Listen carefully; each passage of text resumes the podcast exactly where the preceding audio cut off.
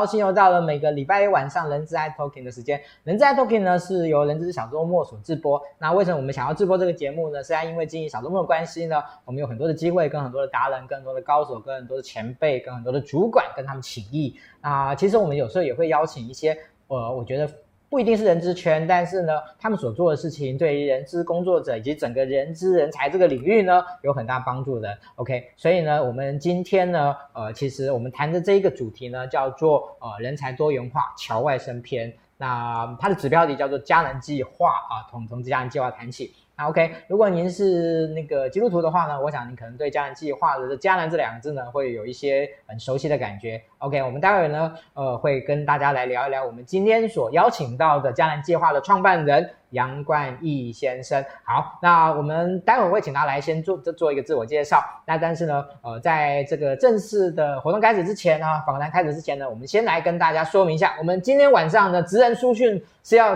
送哪本书是要谈哪本书？OK，今天呢，我们要谈的这本书呢，叫做《个人无限公司》，是由方舟呃文化所出版的。那这是一本日本的一位作者所写的这个这个书哦。那其实，在台湾最近呃，在台湾有一本跟类似呃这个书名的书，然后在美国也有一本类似书名的书啊、呃。但是其实我。我可以跟各位说，其实这三本书的主轴跟内容，事实上就是有点不太一样的。OK，另另外两本因为不是今天要主的谈的东西，所以我就不谈了。我就先来谈谈今天我们所让这本《个人无限公司》。好，那这本书呢，基本上它是一个谈职涯的公司，呃，谈职涯的这个主题的的一个一本书。好，那这本书呢，在在日本的亚马逊上面呢，蝉联了很久的一个畅销书的那个排行榜。OK，那为什么它会这么的畅销呢？呃，我我个人的看法了哈，那虽然我有收集一点资料，就是这本书呢，在对于一个人在职涯发展上面呢，我觉得它提供的非常呃有效的，在有关于呃怎么样去执行，怎么样去操作，以及它的整个路径上面，呃怎么样可以去做的一个蛮明确的的一个框架，以及蛮明确的一些操作的手法。OK，好，这个是我觉得它的第一个特点。好，那第二个特点呢？在这本书里面呢，我觉得他非常的呃明白的告诉大家，就是呢，一个人的职涯呢，应该呢用两个标的呢，两个判准来判定，一个呢就叫做你的收入的提升，另外一个叫做的能力的提升。这两件事情呢，在这本书里面呢，他并不是把它分开来看的，他把这两件事情是交灼在一起的。也就是说，他认为呢，呃，您一个人。对于呃，就是追求的，当然就职涯一开始追求的应该就是怎么样能够自己的收入提升。那等到你的收入提升以后，你就更有能力让自己的工作能够工作能力能够提升。那你的工作能力提升了，你当然就有能力赚取更多的收入。诶，就是一个我们说这样的一个良性的的循环。哦，这是这本书的。那对于人资工作者呢，嗯，或者说对于职涯顾问而言。其实这本书里面呢，谈了呃非常多的有关于呃在日本的这些呃我们说就是我们挖猎呃猎头或者 broker 的这个角色，那以及呢在他对于一些履历、一些面谈的一些方方面的一些看法啊，当然他也谈到了整个职涯定位的一些路径的发展的部分哦，所以我觉得这本书非常非常的精彩哈，在这边呢特别推荐给大家。OK，那同样的呃。今天呢，就是我们有三本书要给大家抽奖，所以呢，你只要把我们今天的这个呃直播呢，把它分享出去，然后在我们的下面写上呃已分享，那我们在今天最后的时候，我们就会抽出三本书呢来寄送给您。OK，这一本书个人无限公司很棒。OK，好，这个是我们那个职人书讯的部分。那接下来的部分的话，我们就真正的回到我们今天的主题——人才多元化侨外生篇的部分。好，我想。大家已经不可讳言的，就是在台湾少子化的这样的一个过程中，呃，对于外来的人力人才，呃的需求其实是越来越迫切哦。那个大家都听过一些新闻说啊，什么二到了二零二几年的时候呢，台湾已经变成是人才最匮乏的一一个国家哦。那政府也说，那个人才呢，未来是有国安的问国安的问题。好。其实我觉得，大家当然都是一个很很耸人听闻，嗯，大家可能听了以后，呃，都会啊，都会觉得有一些呃可能焦虑之类的。但是我们就回回到一个原点，就是那我们实际上在整个国家或者企业或者甚至个人部分，对于引进国外的人才这件事情，我们持的是什么样的看法？我们、啊？所以在今年，我们其实透过一些管道，我们其实邀请了蛮几个不同的这样的一个呃协助呃国外以及国外的外籍人士或侨外生呢，在台湾发展跟工作的这样这样的的社群啊，来谈谈他们在台湾的讲整个发展的部分。那我们今天要谈的这今天呃邀请到的这个。那个杨冠毅先生啊，就以上，我我们后面，因为我们呃，我们都是组内兄弟了哈，然后另外我们就是也他年纪也不大哈，所以呢，我也不称他老师，不然他压力会挺大的这样子哦，所以我们接下来部分我们就会，呃，我就用他的英文名字以下来跟来跟大家做一个互动这样子。好，那以上他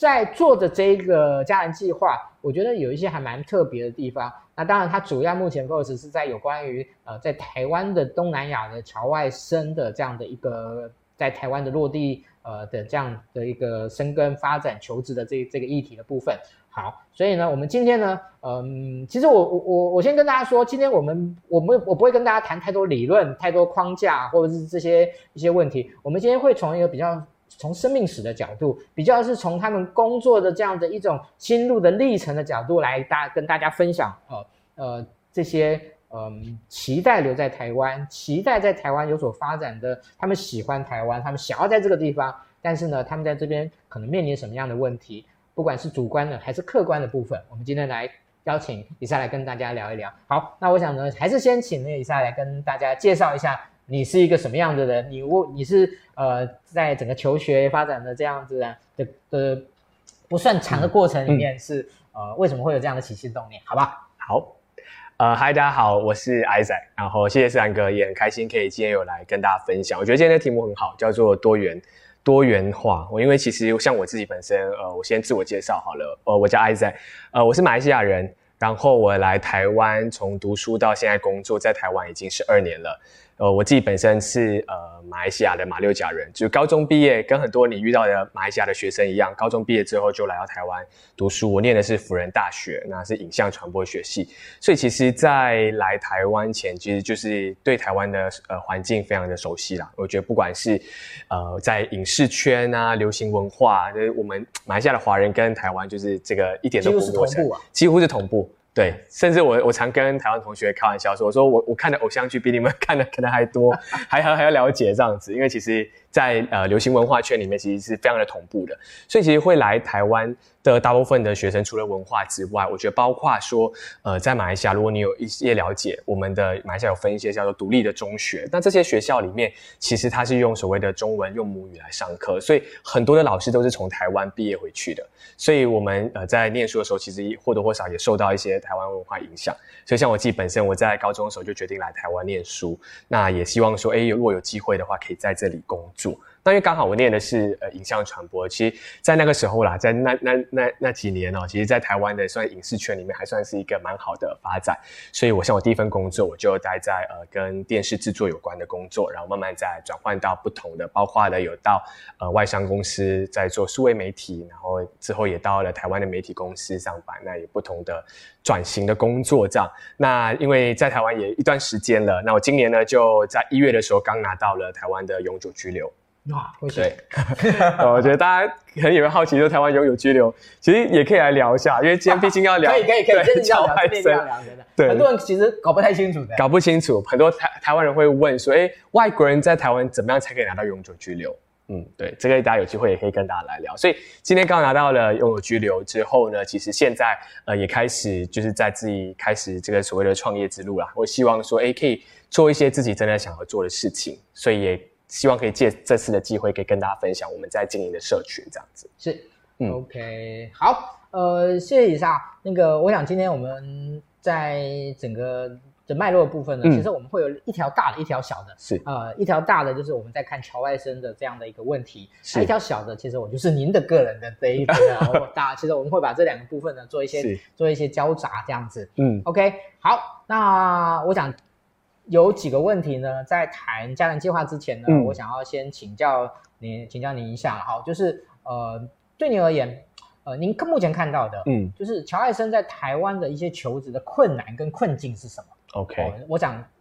也让大家知道一下。是，我觉得如果今天可能有很多都是人资相关，你们或多或少其实都会碰到一些，可能公司有聘请过外国人，或甚至你有面试过。那我自己真的也是经历了整个台湾在外籍人士开放的这整个的历程。为什么我这样说？因为我当年毕业的时候，大概是二零一二年的时候，其实在二零一二年大概六月之前哦，如果是外外籍人士，他不分就是你是不是在这边念书。外籍人士，如果你要在台湾工作的话，你的薪水可能就要大概四万七，大概到四万八。那其实不容易，因为你说一个刚出社会的菜鸟。要第一份工作拿到四万八，基本上有点困难。像特别是我是所谓的，呃，我们叫一类组的哦，一类组的这些工作，可能如果到电视台、电视圈或电视的产业，大概两万六、两万七，或者是助理开始，嗯、所以要到四万八不太可能。那在那一年之后，其实政府台湾政府其实也有有关注到这样子的一个现况，所以那二零一二年六月之后开始慢慢放宽了，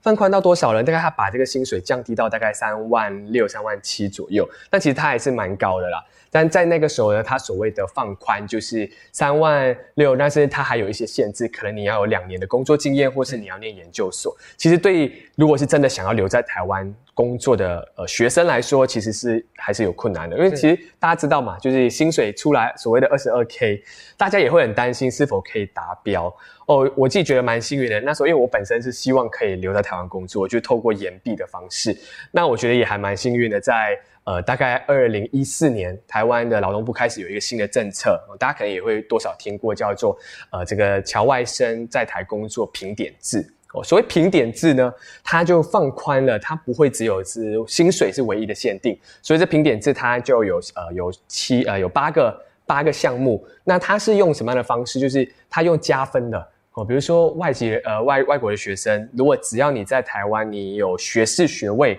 我是在台湾大学毕业的这些侨外生呢，你都能够使用这个评点制，所以它就更加公平了。用八个项目做评点，包括了可能你的学历啊，如果你是大学的话，可能是呃十分；那如果你是呃研究所，你有二十分，那薪水就只是变成其中的一个考量的项目。所以在那个时候开始呢，慢慢的越来越多就是侨外生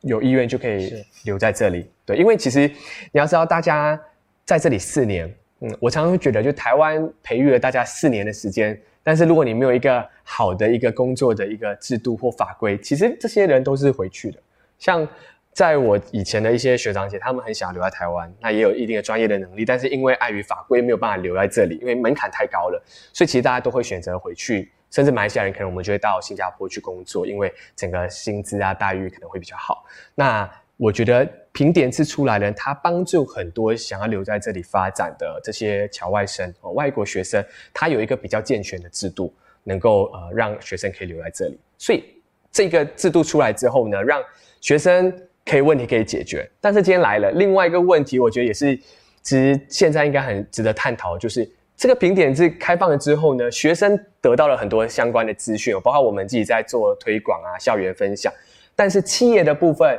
是否真的了解这个制度呢？这就是一个问题。因为我发现，其实有很多的人资也好，或者是没有处理过聘请外国人、外籍人士的话，他们对评点制不太熟悉。而且老实说，现在还有一个状况，就是要缴交的文件其实也是还蛮多的。虽然我觉得不难，但是文件多，有一点繁琐。所以很多公司的人资他们会听到啊，外国人，然后又要有这个呃要申请哦，帮外国人申请工作证，可能就会却步。另外一个很大的问题在于说，现在还是有规定，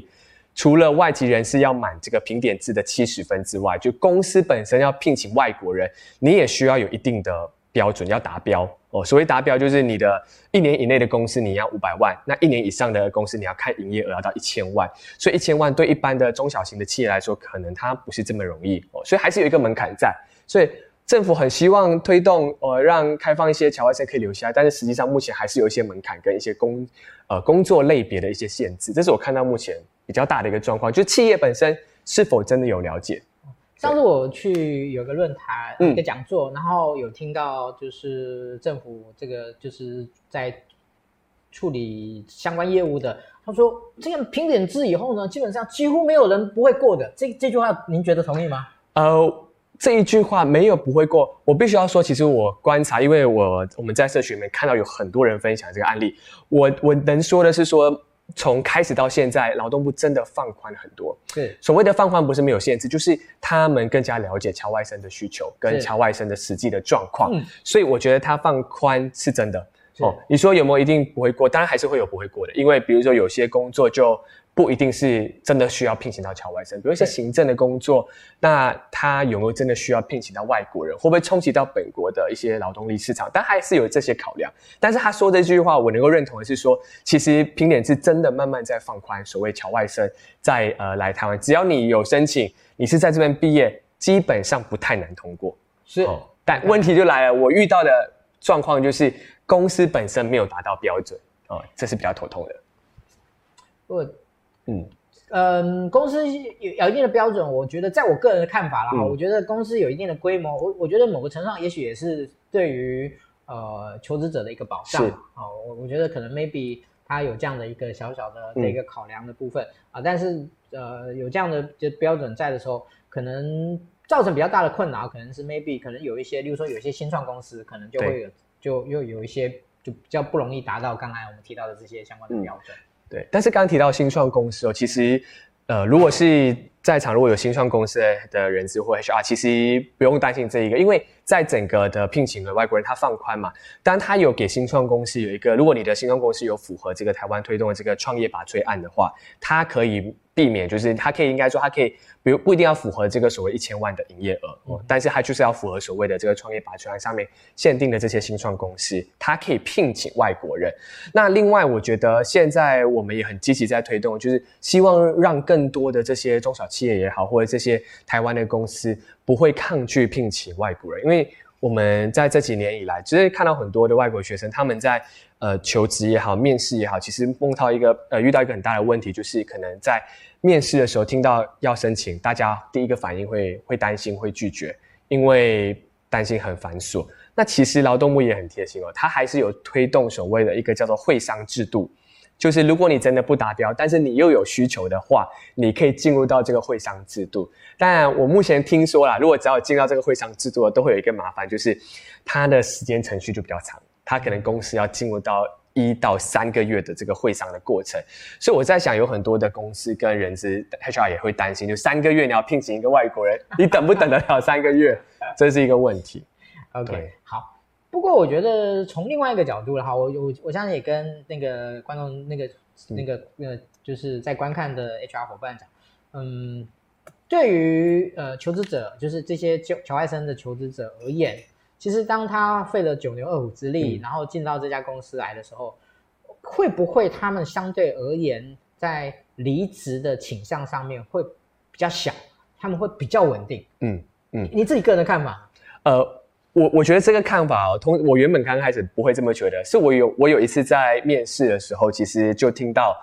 反而是雇主跟人资，他们有这样子的，他们有这样子的一个一个，就是所谓的看见这样子的一个一个状况，就是他就跟我说，其实他们很愿意聘请，就是所谓的侨外生。当然，很多时候他们会觉得，呃，外国学生来到这里，呃，读书可能真的会比较努力啊，比较想要就是比较会肯呃努力啊。对，投入。那另外一个，他也给我一个观点，就是他发现说，其实那个忠诚度跟稳定度相对来说也会高一些。因为我自己看见的是说，当然我同一届毕业里面的同学里面，大家台湾台湾学生现在也很崇尚自由嘛，大家可能开始毕业之后都会有一些 gap year，我出去呃旅游度假啊，打工度假，然后再回来工作。那每一份工作也不一定会规定要要待多长，但是呢，因为外国人在这边工作，所以你就会有一个。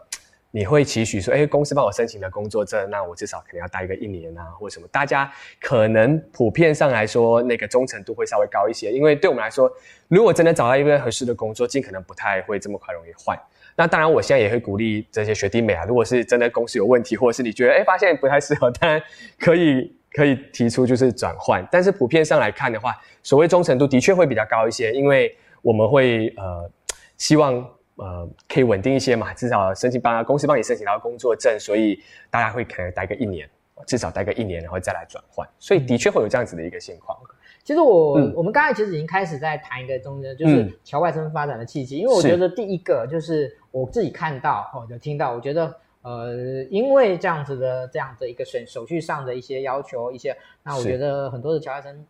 maybe 他是会比较稳定，比较呃忠诚哦。其实我们我我现在喜欢喜欢喜欢稳定了，我觉得忠诚不忠诚其实不真的不是重点，这样子稳定对稳定对。OK，好，那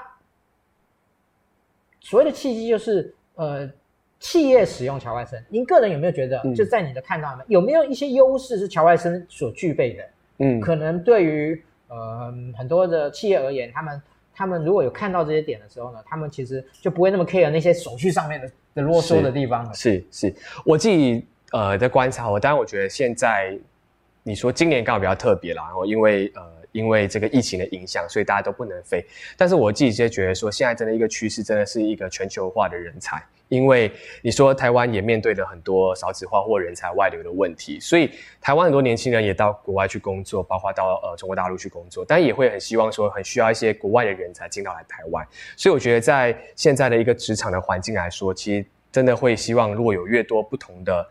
各国的人才、各国的背景的这种全球化的人才在公司，我觉得当然它是一个优势。那一般人可能想到，一般企业可能想到聘用乔外生的第一个优势，可能就是语言的能力。哦，因为一般的呃，假设以马来西亚的人来说好了，我们基本上的中文，马来西亚人中文应该算是还 OK 哦，比较起各各地的侨外生来说，说中文应该都没有问题。那可能会第一个、第二个会英文哦，英文也还不错。哦，因为至少可以沟通。那当然，我们还会除了会自己的马来文之外，那华人的话可能会广东话啊，或像我本身我是客家人，或是有一些可能会呃福建人可能会闽南语。虽然在语言上面其实就会具备一定的优势，所以我看到很多企业可能他们会聘用外籍人士，是可能他们真的会有对外的业务。会很常用到，就是所谓的会用英文来沟通的话，那这个会是一个优势。那第二点，我自己观察到的，就是其实现在有蛮多的企业，他们可能真的是，因为我觉得也刚好在呃小英政府上来之后，在推动这个所谓的新南向政策，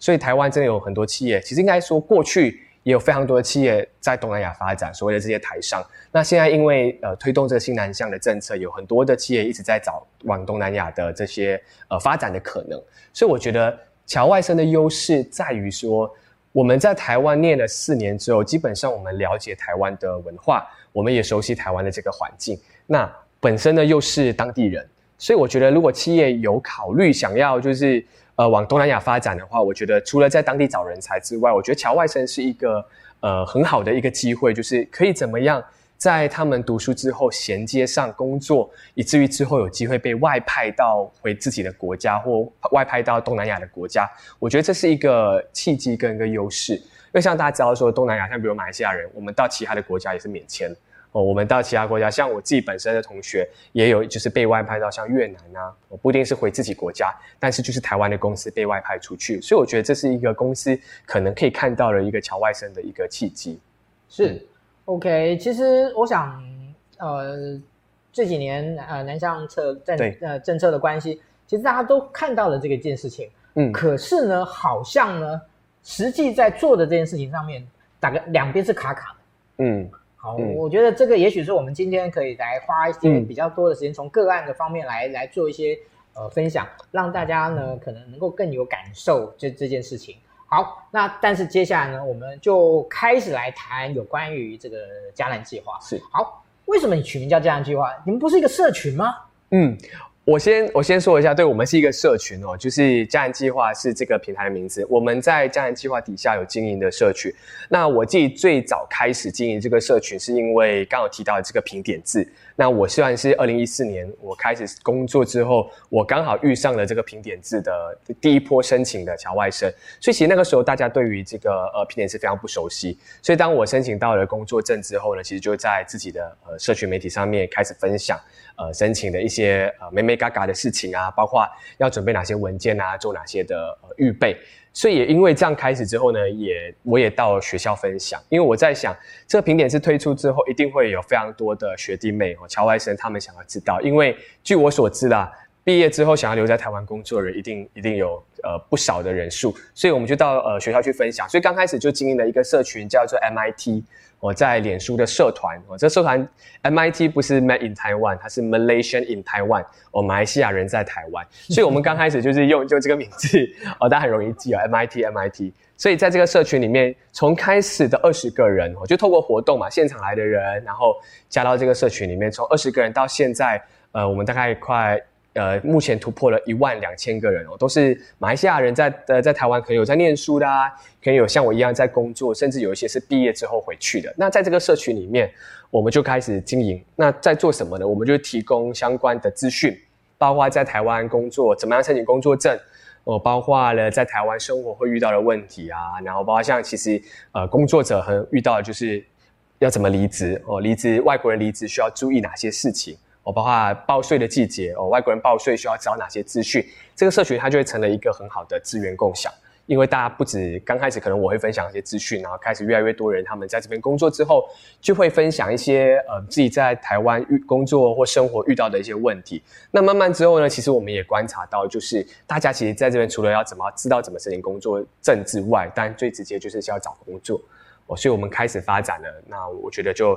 找到了这个我们的一个切入点，就希望能不能够在这个平台里面也做这个工作的媒合。那刚刚提到迦南计划，因为其实本身刚刚有提到啊，我我本身是基督徒，所以我也在想说啊，这些平台刚开始发展到人数到这么多的时候，我记得那时候好像刚好到五百个人的时候，其实去我我也有去问上帝说，哎，那这个平台要干嘛？就我我也没有刚开始只是单纯的想要分享，那我就想到了圣经里面有一段话，就是呃有一个叫亚伯拉罕的。啊，亚伯拉罕，上帝，上帝呼召他到一个所谓的应许之地，然后到那边去，呃，希望他可以在那里呃有好的发展，这样。所以在这段经文的里面，就让我想到说，诶，其实这个亚伯拉罕他因为上帝呼召他到这个地方，他也是离开他自己的家乡哦，到一个地方为了寻找一个更美好的梦想。其实跟很多侨外生一样，就像大家可能遇到很多身边的，不管是马来西亚或其他地方的侨外生来到台湾，都有一个梦想，就会希望在这里可以有一个好的发展或想要完成的事情，这样。所以我就取了这个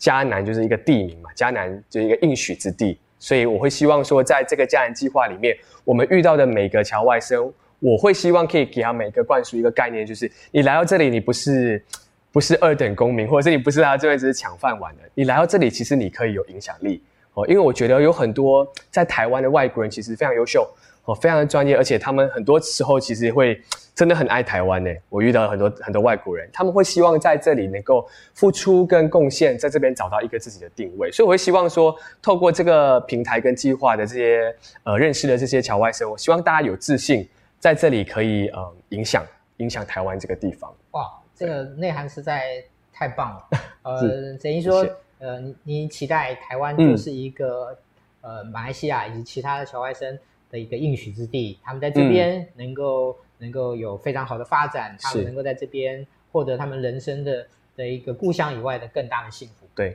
对、哦，太棒了。OK，嗯，在我们中场休息之前呢，我想我先请教一下，嗯，就是家人计划它主要的目前的项目有包含哪些部分？OK OK，因为刚刚三哥有提到，我们刚开始其实就是透过社群，所以家人计划第一个我们在经营的是社群，所以除了呃马来西亚的 MIT 的社群之外，其实在台湾我们我们还是以侨外生为出发点，所以我们另外一个就是也是香港澳门的社群，我是给香港跟澳门的学生，因为大家知道说历年来其实除了马来西亚之外，另外一个很大的族群就是香港跟澳门的学生哦，所以其实过去我所观察到的港澳学生，他们可能毕业之后都会。回去自己的呃地方国家哈，因为其实港澳的薪水比台湾再高一些，所以大家可能会回去的比较多。但近年来我有发现，港澳学生可能因为喜欢台湾的步调啊、生活跟环境，所以大家会想要在台湾找到呃工作。所以我们有经营一个侨外生的社群。那目前我们还有另外一个是印印尼学生的社群是刚开始的，因为其实在台湾有发现非常多的印尼学生，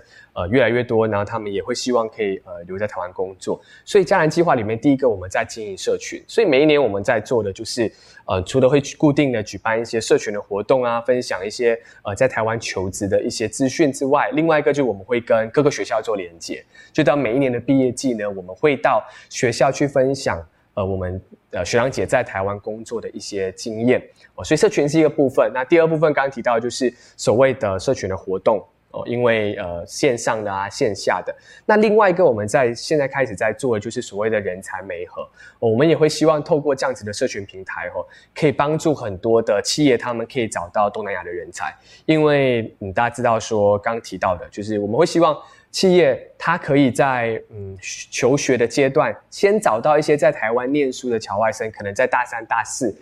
如果你的企业里面其实有想要往东南亚发展的话，我觉得另外一个非常好的一个一个机会就是，可你不一定要先聘用他成为正职的员工哦，你可以从实习开始哦，因为很多学生我们在大三、大四的时候其实都要找公司来实习。那如果你的呃公司或有业务是想要对东南亚的话，非常会建议说，你们可以先用透过实习生的方式，先来呃让这些侨外生可以在台湾，他了解公司的文化背景。那可能他毕业之后呢，如果他有意愿，或者公司也觉得他是不错的人才，就可以马上让他如果转回正职，或者是他有意愿想要回到自己的国家，就可以当外派的呃种子部队。但是这个过程里面呢，他就会很。因为在公司有磨合过，也了解了公司的文化跟背景，所以我觉得这样子会是一个蛮好的合作方式。所以另外一个业务呢，我们现在在呃经营的，就希望能够帮呃所谓的侨外生找到工作之外，也帮这些企业主能够媒合到就是东南亚的人才。嗯，OK，好，在有关于发展的的一个内容部分，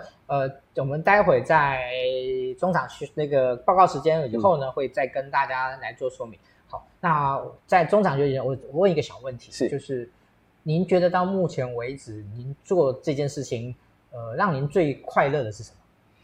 嗯，让我最快乐的是目前为止，OK，因为其实。很多时候，大家看到你会觉得啊，你在做的其实是很累。因为刚开始的时候，我是有工作，在我自己有正职的工作，然后我们一群人都是志工，我就找了一些学长姐、学弟妹一起来加入，包括我们自己办活动，我们都是下班之后，然后一群的这些在台湾工作的外国人就在麦当劳，我们就开始讨论活动啊，开始讨论要怎么样办分享。其实。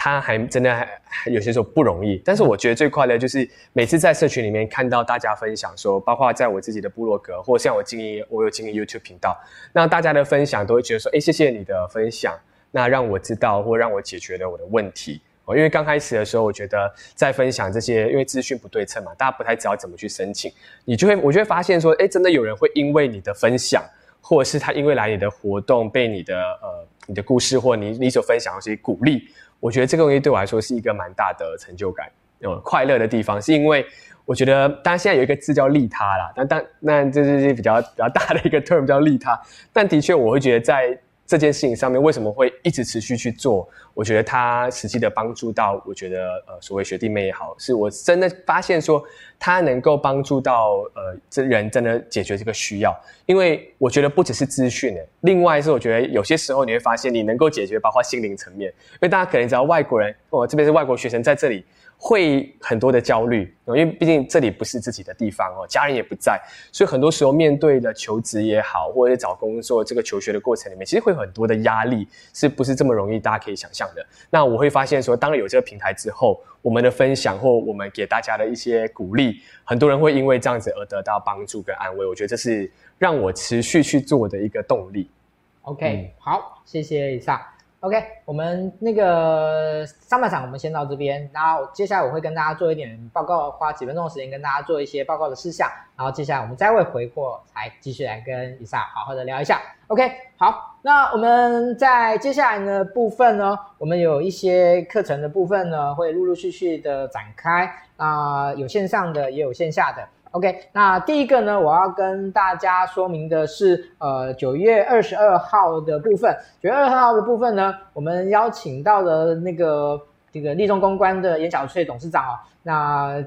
他每次都说我不要把他讲得太夸张，但是呢，我还是要跟各位讲，他是我看过里面我最厉我我认识里面的最厉害的人的其中之一啊。我们不要讲说那个唯一，唯一的话真的太夸张了这样子。OK，那呃，为什么我这次想邀请他呢？因为其实我觉得他是我认识的的一个的一些高阶的的一些这些主高阶的这样的一种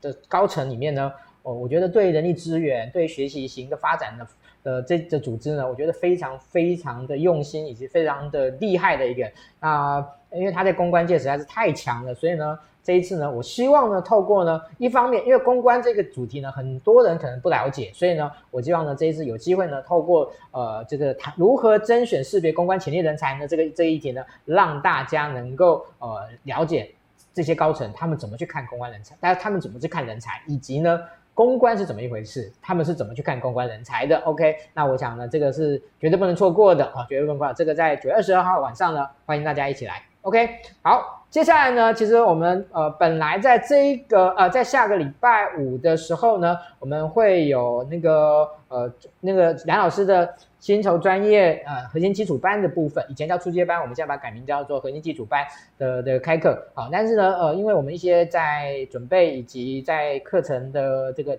调度的部分哦，我们会把它延后一个礼拜哦，也就是说我们还会再继续招生多一个礼拜的时间啊，我们会从九月二十五号来开开开始。那总共十堂课，那这个课呢，真的非常的棒哦。我想，任何的 HR，如果你认为 HR 是你未来发展的一个主要的方向的话，那呃，一句话叫做“薪酬专业是人资的必修课”哦。你什么时候修完，你什么时候修好，那对于你的发展呢，一定会有很大帮助的。OK，这个是我们在呃有关于薪酬的课，薪酬梁老师的薪酬课的部分。好，那再来呢是九月二十七号，呃，这个应该算是我们今年度呢那个呃唯一一场在高雄的的活动了哈，因为今年因为疫情的关系，其实我们把呃很多本来高雄我们有个教室，但也也在二月份把它撤掉了哦、呃。那本来这个那不瞒各位了哈，我今年其实几乎没有打算到其他地方去开课、呃，虽然很多人一直在那边埋怨我，但是呢，呃，我就就是我们。这个就是尽量，就是目前我们是比较少，但这一堂课呢就比较特别，因为这堂课呢是在台北开班以后呢，那个高雄的伙伴呢就说没关系，三哥，你如果愿意需要我们先缴钱才能开课的话，你跟我们讲，我们该缴多少钱就先缴了钱，我们就让这个课开起来。因为我觉得实在大家实在是太感动了，所以呢我就照着大家的意思，结果真的三天这个课就这这个课就开开起来了。好，那呃，目前呢，呃，这个课最多的这个人数呢，可以到二十八位，所以呢，目前还有几个名额，所以呢，我就把它开出来，让大家呢有机会再来做一个参与。好，欢迎大家呢，那个高雄唯一一场啊，欢迎大家一起来。OK，好，这个是我们大概后面陆续会开办的一个课程的部分。那呃，当然还有一些我们这个月的，当然我们在在也许在之后下周会再陆续公布给大家知道。好，那那个。最后呢，跟大家说明一下，这是我们今天哈，今天要赠送给大家的书《个人无限公司》，是一本谈个人职涯发展很棒的一本书，由方舟文化所出版的。好，那你只要把今天的直播呢分享到您个人的动态，然后呢写上呃已分享在那个呃在我们的这个直播下面，啊我们在结束的时候，我们就会抽出三本呢赠送给我们今天那个帮我们分享的伙伴。OK，好，来，我们回到我们今天的主题的部分。好。呃，其实我知道以撒，在我上次跟他聊的时候，嗯、其实他是把家人计划作为一个新创的未来发展的一个契机，所以呃，我想可也可能讲太多也没意义啦。但是我想有没有几个主要的未来的发展的目标呢？嗯、是是你希望可趁这个机会跟大家做一个说明的。嗯，好，因为其实说哦，因为我本身之前也在。呃，跟一些新创公司的平台工作的内容相关啊，所以其实也看到说创业真的很不容易。所以这个题目有没有可能真的创业，我自己也在观察当中。但是因为我真的想要解决的一个问题，就是一直以来我很希我们很希望说有一个平台，就类似乔外生的人力银行。呃，因为我们观察到的一个状况就是，很多时候在现在现有的平台上面，可能呃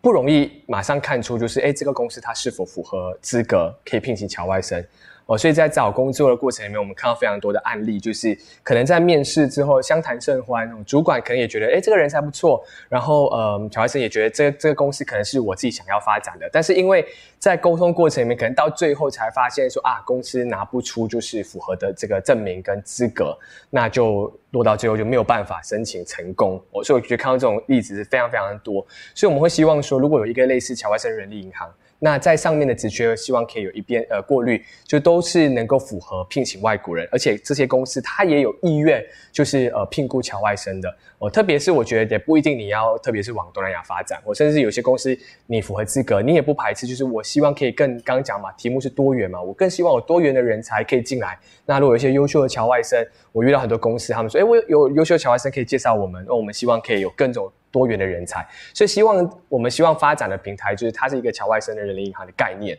我就是说，它以乔外生为出发点，然后如果是公司的这些职缺都是有意愿想要聘请的，那我们会希望把它发展成呃这个方向。那另外一个，当然我们也会希望现在刚开始的一个专案，我们也希望说公司刚有提到就是所谓的这个实习的概念，因为。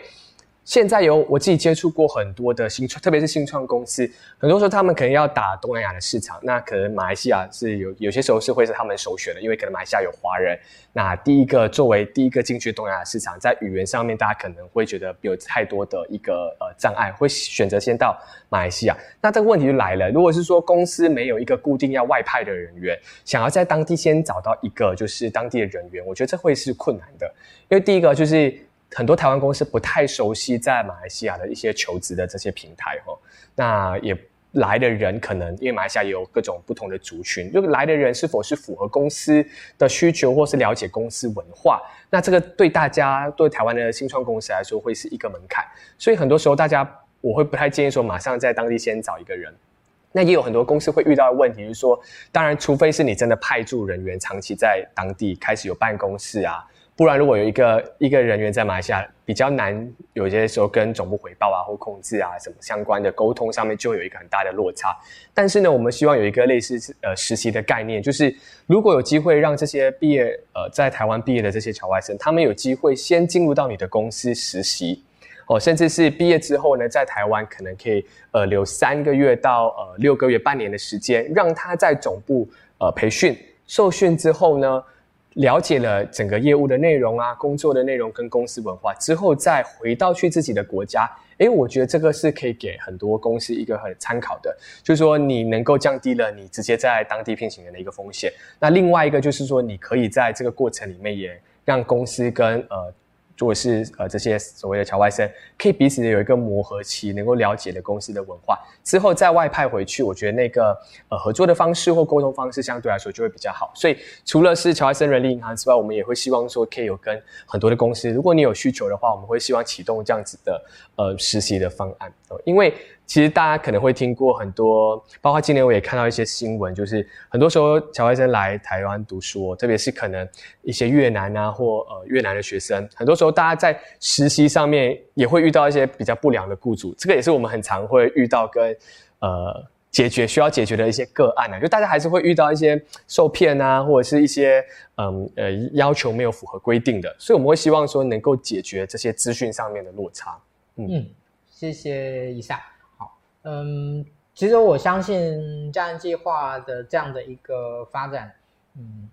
我觉得它真的非常有意义，是意义。然后我觉得对于呃台湾的人才的这样的一种一种补充，我觉得有也有非常大的一个价值哦。不过我觉得呃，好像您要做的事情，某一个程度而言，可能是蛮多是政府应该要做的事情，嗯，哦，只是说可能 maybe maybe 政府的角度做这件事情又有点怪。是，好，所以这个也许未来呃有更多的机会的时候，我们再邀请那个一下来，在未来各来多谈。嗯、好，那接下来我们还有几个题目呢，想要请教一下，就是。呃，乔外生在台湾的一个就是发展的一个现况。嗯，那呃，他他很谦虚，他说他现在目前可能对于马来西亚的的的一个乔外生比较熟悉啊，呃，越南也好，印尼也好，或其他的国家来讲，呃，他不是不了解，但是可能掌握度完整度没那么高，所以他可能就今天先就马来西亚的部分来跟大家做一个说明。嗯，那呃，我我想您顺便也可以说一下，就是马来西亚侨生在台湾的发展，可能它有一个比较。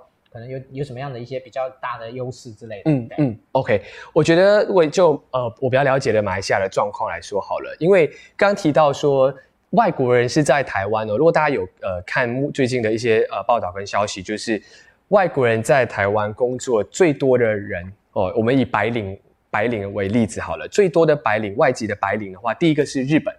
呃，日本人是最多的，因为其实当台湾跟日本长期以来这种的关系，跟日本人他们在台湾呃，可能也熟悉这样子的环境，所以第一最大的是呃日本人人数最多。那第二个呢，现在啊，我看的是二零二零年的报道，就是说现在排行第二的外籍白领的话是马来西亚人哦，这个其实我有点讶异，因为过往的话都是美国人哦，在台湾的外籍白领排行第二人数最多的是呃。日本之外，去到美国。那在今年开始呢，就是马来西亚人，就是呃，在台湾的劳动力白领来说的话，是排行第二。那可以观察到这个数据为什么会这样呢？其实很大的原因是因为台湾开放了这个评点制哦，就让侨外生能够留在台湾之后呢，其实这个在马来西亚。呃，留在台湾的人数其实是真的有逐年的增长哦，是有增长的。所以虽然劳动部推动这个评点制真的很努力，但是其实每一年申请的人哦，其实还是少数哦，以学生来说还是少数，但我们可以观察到马来西亚人的呃在台湾工作人数有增加。那当然有几个啊，就是说第一个语言沟通是没有问题的，因为可能很多的企业在台湾企业来说，我觉得大部分还是在用中文沟通，所以呃，因为马来西亚人呢有中文的优势，所以在台湾的在沟通上面或者在适应能力上面，当然就会比较起其他东南亚国家来说，可能。比较能够适应哦，所以看到这个人数增长。如果你说在台湾的马来西亚学生大概有多少？根据教育部二零一九年的统计，大概有一万五千人哦。现在东南亚学生里面，或者是外国学生里面，越南开始超越了哦。现在因为很多的大学，特别是私立学校哦，大量的就是吸收就是所谓东南亚的学生。但，因为一个一个方面是要解决少子化的问题，那第二个也是希望说，呃，能够呃再开放哦这些呃。外外籍学生，但是呢，马来西亚的学生大概一万五千人，以所谓的呃学士学位，就是来念学位的这些学生里面，大概就一万二哦，一万二，那那他也也是排名的前面第一、第二的人数。其实学生的人数也不少。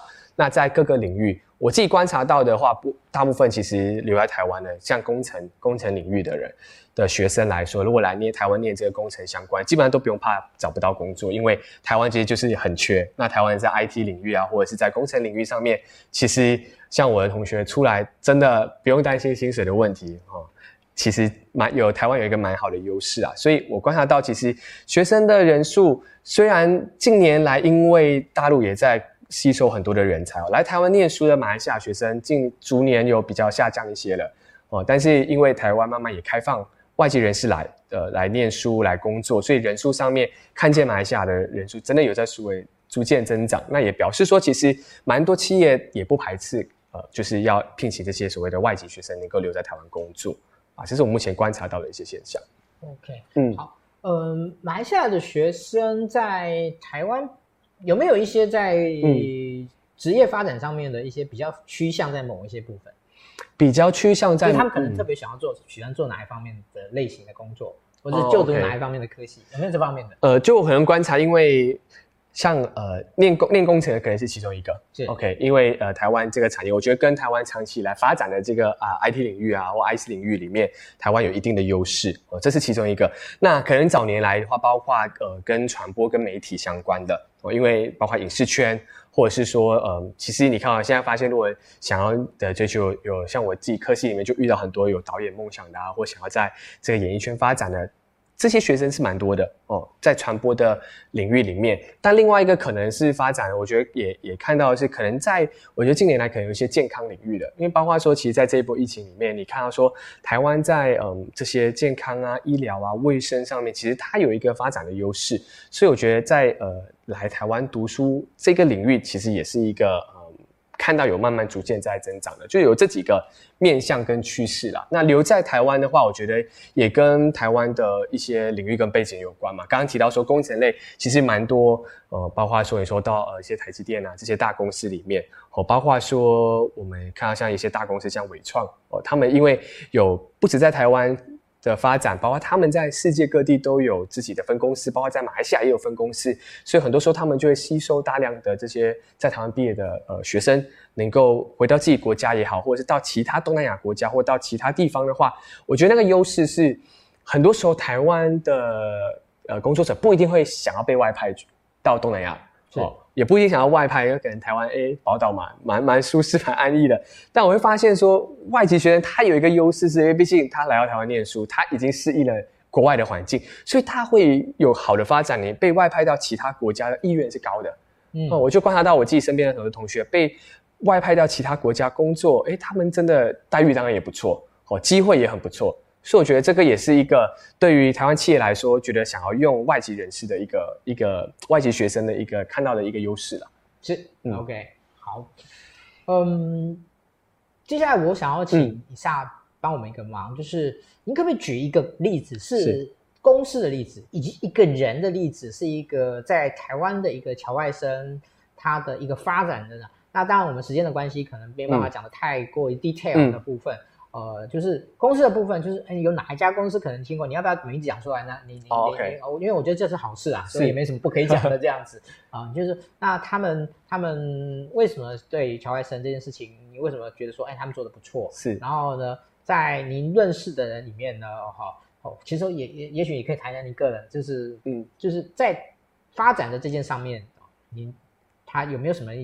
让你觉得蛮有特色的？嗯，对。嗯，好，就公司的例子，呃，但我觉得大家也可以分享，因为我呃上个周末刚刚参加了，就是刚刚提到纬创和纬创资通他们呃办了一个人才招募，因为我觉得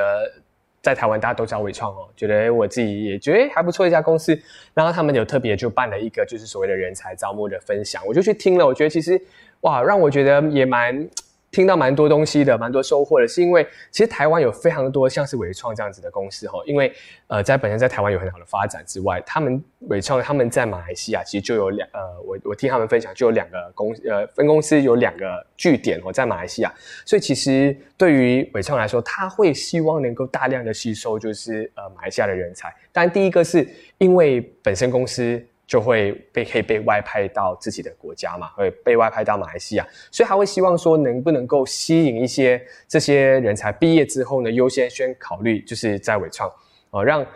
让这些呃在台湾的这些呃人才能够有机会，不管是在总部工作也好，或是被外派回去，反正他们现在会很希望可以被外派回去。他们想要找这样子的人才，因为当然第一个就节省了在当地找人才的一个一个一个状况嘛。那第二个是，如果这些人才既然都在台湾了，就像刚刚讲，他们了解台湾的环境，如果他愿意回去的话，那是太好了，因为他就可以直接被外派到。呃，外派到就是当地去工作。那我也发现说，其实像这这种公司，很多时候他们每一年都还会有一些机会让大家可以回总部实习。那我觉得这个也是对在台湾留学的学生来说，一个大家觉得诶也蛮好，可以继续在台湾可以保持一些联系的方式。那我也看到说，其实像伟创，它在世界各地也有很多的分公司，所以其实它把握住一个就是说跟当地的政府合作哦，因为。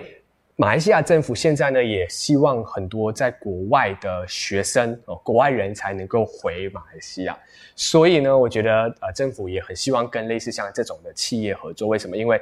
来台湾念书的学生也是不少的一个人数哦。所以在马来西亚政府，他们现在有一些人才的计划，就是吸引，希望能够吸引一些在国外有经验的人才能够回来马来西亚发展。因为每个国家也一样面对到能不能够呃，让这些在海外留学的学生能够回来。所以我觉得。政府本身也很希望跟这些企业合作，能够透过诶这些企业在当地号召这些学生毕业之后呢，能够到马来西亚的这些分公司来上班哦。所以这个我觉得是看到，我觉得伟创他们做非常好哦，在这个部分，那我觉得其实也是很多的企业可以呃效法的哈。他们特别办了一个专场哦，就吸引希望这些呃马来西亚学生毕业之后可以首选伟创哦，让他可以有一个好的工作在马来西亚这样子啊。那你说个人的部分？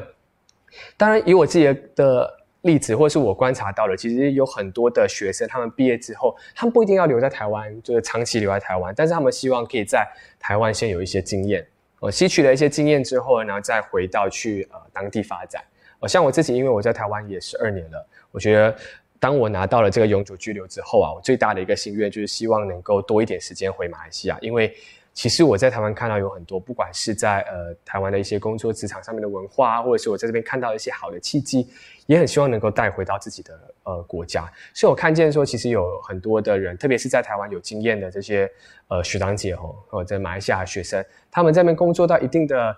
呃有一定的年资跟一定的专业之后呢，回去创业的哦，回去创业的例子是蛮多的哦。因为第一个像是在台湾里累积的一些人脉跟资源。那你回到去马来西亚的时候，其实我觉得，呃，这个环境也蛮适合大家。呃，可以说大家可能不想要拿零薪死薪水，就是想要说创业，看到一些台湾的契机跟资源，把它连接起来。我觉得这是一个呃我自己很想做的事情，我能够把两边的资源连接起来。我甚至说，如果有很多台湾的企业，他们想要到呃马来西亚发展，或到东南亚发展，他可以第一个先想到我们，我们可以做一个这样子连接的桥梁。OK，嗯，呃，这个连接的工作以前没有人在做吗？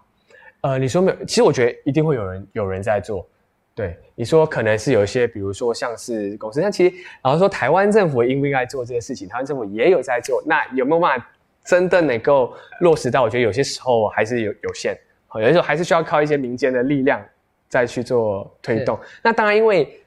举马来西亚例子，因为马来西亚跟台湾的互动往来原本就比较多，所以这样子的连接过去一直都有哦。那我觉得说，因为自己也待在这边有一段时间了，所以我反而会希望可以多了解的时候，然后比较能够从台湾人的角度去看说，诶，如果你要落地到台呃马来西亚，你会需要哪些东西？能不能够做沟通呢？那是一个蛮关键的角色。嗯嗯，OK，这是真的还蛮有趣的一件事情。，OK，好，那我想在今天那个访谈的最后，嗯，其实我想请那个以赛来做一个总结。嗯、这个总结就是，呃，嘉南计划，好，也就是说协助乔外生在台湾的发展跟落地这件事情，嗯、呃，在你个人的看法里面，你觉得对台湾企业最大的价值跟意义是什么？嗯，对。当然，我们一直以来很希望有一个就是对台湾人比较呃对外国人比较友善的这个平台哦。所以友善平台，我觉得并不只是嗯，它是这个网站是全英语的界面，或者是说它的界面比较好看然后好用，甚至我们很希望说能够有一个就是呃外籍人士他们在在做工作哦，在平台在求职上面的时候，其实可以更加直接哦。甚至我们希望说有没有一个平台，真的是可以让大家去评说，哎，这家公司对于外国人的友善程度。哦，甚至有些时候，我们在看到很多工作，呃，在找工作的过程里面，有没有可能这些公司它多加一条，就是，诶，我们的公司欢迎外籍人士，或者是我们符合外籍人士可以来，可以来来应征这份工作。所以，其实最希望能够做的就是让这些的呃企业主能够知道说，第一个，聘请外国人不会增加任何的负担。有些时候，很多企业主会问说，诶，如果我聘请外国人，我会不会要多付一些钱或什么的？其实不用。哦，跟跟聘用当然需要有一个申请的手续，但是我们很希望可以做到，就是让这些企业能够更加知道说，诶，有一个多元的方式，另外一个管道，有另外一群人叫做侨外的学生，他们在那毕业之后，他是我首选的一个人才的来源，和，一个人才库，所以我们很希望能够有一个这样子的平台，能够更加友善一些，然后也能够帮助企业主在找到人才方面，哦，特别是刚提到的，除了要往东南亚，当然因为我们目前先以东南亚跟港澳的市场为主啊，那之后会不会有机会可以发展到各各不同的国家，我们也还蛮期待的。对，所以其实对雇主而言，就希望你可以在那边找到人才。那如果你要申请工作证，你很担心你自己没有没有能力办，我们也会希望他有一个比较完善的一站式的服务，就从你找人才。哦，可能从实习开始找实习、找人才，到后面申请工作证这一连串的服务，我们希望可以提供给企业主，然后让大家可以减少在聘雇外籍人士上面的这些疑虑。嗯嗯，OK，好，嗯，其实为什么今天我们想要邀请那个一下来跟大家做这样的一个说明啊、呃，在包含之前我们所邀请过的几位。呃，在协助外籍人士工作的这样的一个主题的发挥啊，嗯，其实我自己一直有一个想法哦，当然这个想法不算是很正式，但是是我我访问过一些呃公司内部比较多的使用外籍人才的的这些公司，我问他们说，呃，就是使用外籍人才，聘用外籍人才，对他们公司而言有什么样的？那他们听完我的问题以后呢？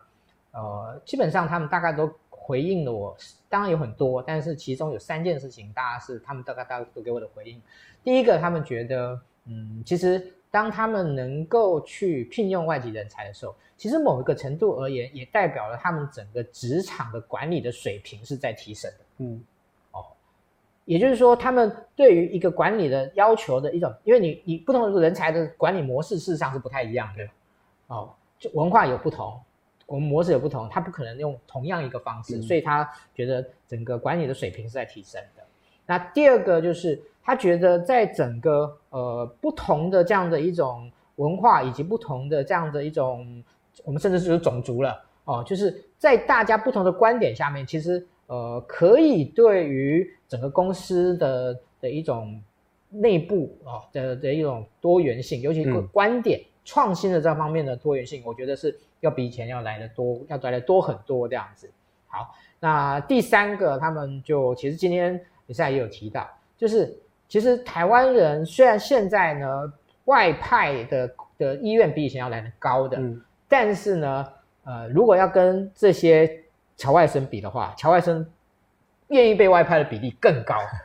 而且呢，基本上呢是完全不会有任何犹豫的，嗯，哦，几乎啦，哦，几乎，嗯，OK，所以。呃，我想从这个运用能力的，以及呃人才多元的观点，以及这种管理水平的提升这三件事情而言呢，呃，我觉得呃大家如果能够好好的去思考一下，怎么样让有效的去去聘用，嗯、去呃去善用这些侨外生，我想对于企业本身而言，我觉得对 HR 而言，其实也是非常非常重要的一个议题哦。所以我们今天呢特别邀请呃。嘉南计划的创办人李莎先生呢，呃，来跟大家做这样的一个的一个说明。好，那我想呢，今今天的时间大概就差不多了。好，嗯、那我想在我我们待会会介绍一下我们下礼拜。那我想呢，可能最后可能请那个 Isaac 用一句话送给大家。好，等等等一下，这样你们不等一下，我先介绍完这样子，我先介绍。好，那先跟大家说明一下我们呃下个礼拜的的主题。呃，我想 AI 面试这这个主题呢，大概。最近呢，大概越来越红了哈，越来越红。那我想在下个礼拜呢，我们就刚好是邀请到那个呃，目前在台湾很受到大家瞩目的呃凤凰互动呃这家公司的创办人呃洪国恩老师呢，洪国恩那个创办人呢，来跟大家谈谈 AI 面试的技术进展跟实跟应用的一个实况。那凤凰互动跟台师大那边呢，一直有很深深入的一些合作。那他们呢，在整个发展上面呢，其实我从他们成立到现在，我一直都默默的在观察他们，然后也。在看待他们的发展啊，所以呢，呃，下个礼拜呢，我们特别邀请他，他来跟大家做一个说明。OK，好，那我想呢，在每一次的呃的活动的时候，呃，每一次直播，我们都会感谢呃直播研究室给我们在技术以及在整个呃这个技术跟呃就是器材跟整个呃发那作业上面的指导啊，这一次再次的感谢他们。好，我想回过头来，嗯，那个 Lisa，你要送给大家的话是？嗯，因为我觉得这应该很多都是呃公司企业的 HR 或人资。其实我很希望说，就是大家在呃开放的这个工作的环境跟文化之下呢，希望呃侨外生可以成为台湾的一股新的趋势，能够让这些呃侨外生在台湾能够帮助台湾。我觉得在不管是在公司的发展或者在一些产业上面，我觉得这是一个很好的一个助力。我所以希望每个公司呢能够。在人才的上面考虑呢，有多一个管道，跟多一个管呃多元的人才来源，就是侨外生。对，这是一个很好的资源，能够希望呃台湾在各个产业上面有一个更好的发展。嗯，好，谢谢大家。那我们今天的直播就到这边告一个段落，我们下个礼拜一见，拜拜。谢谢，拜拜。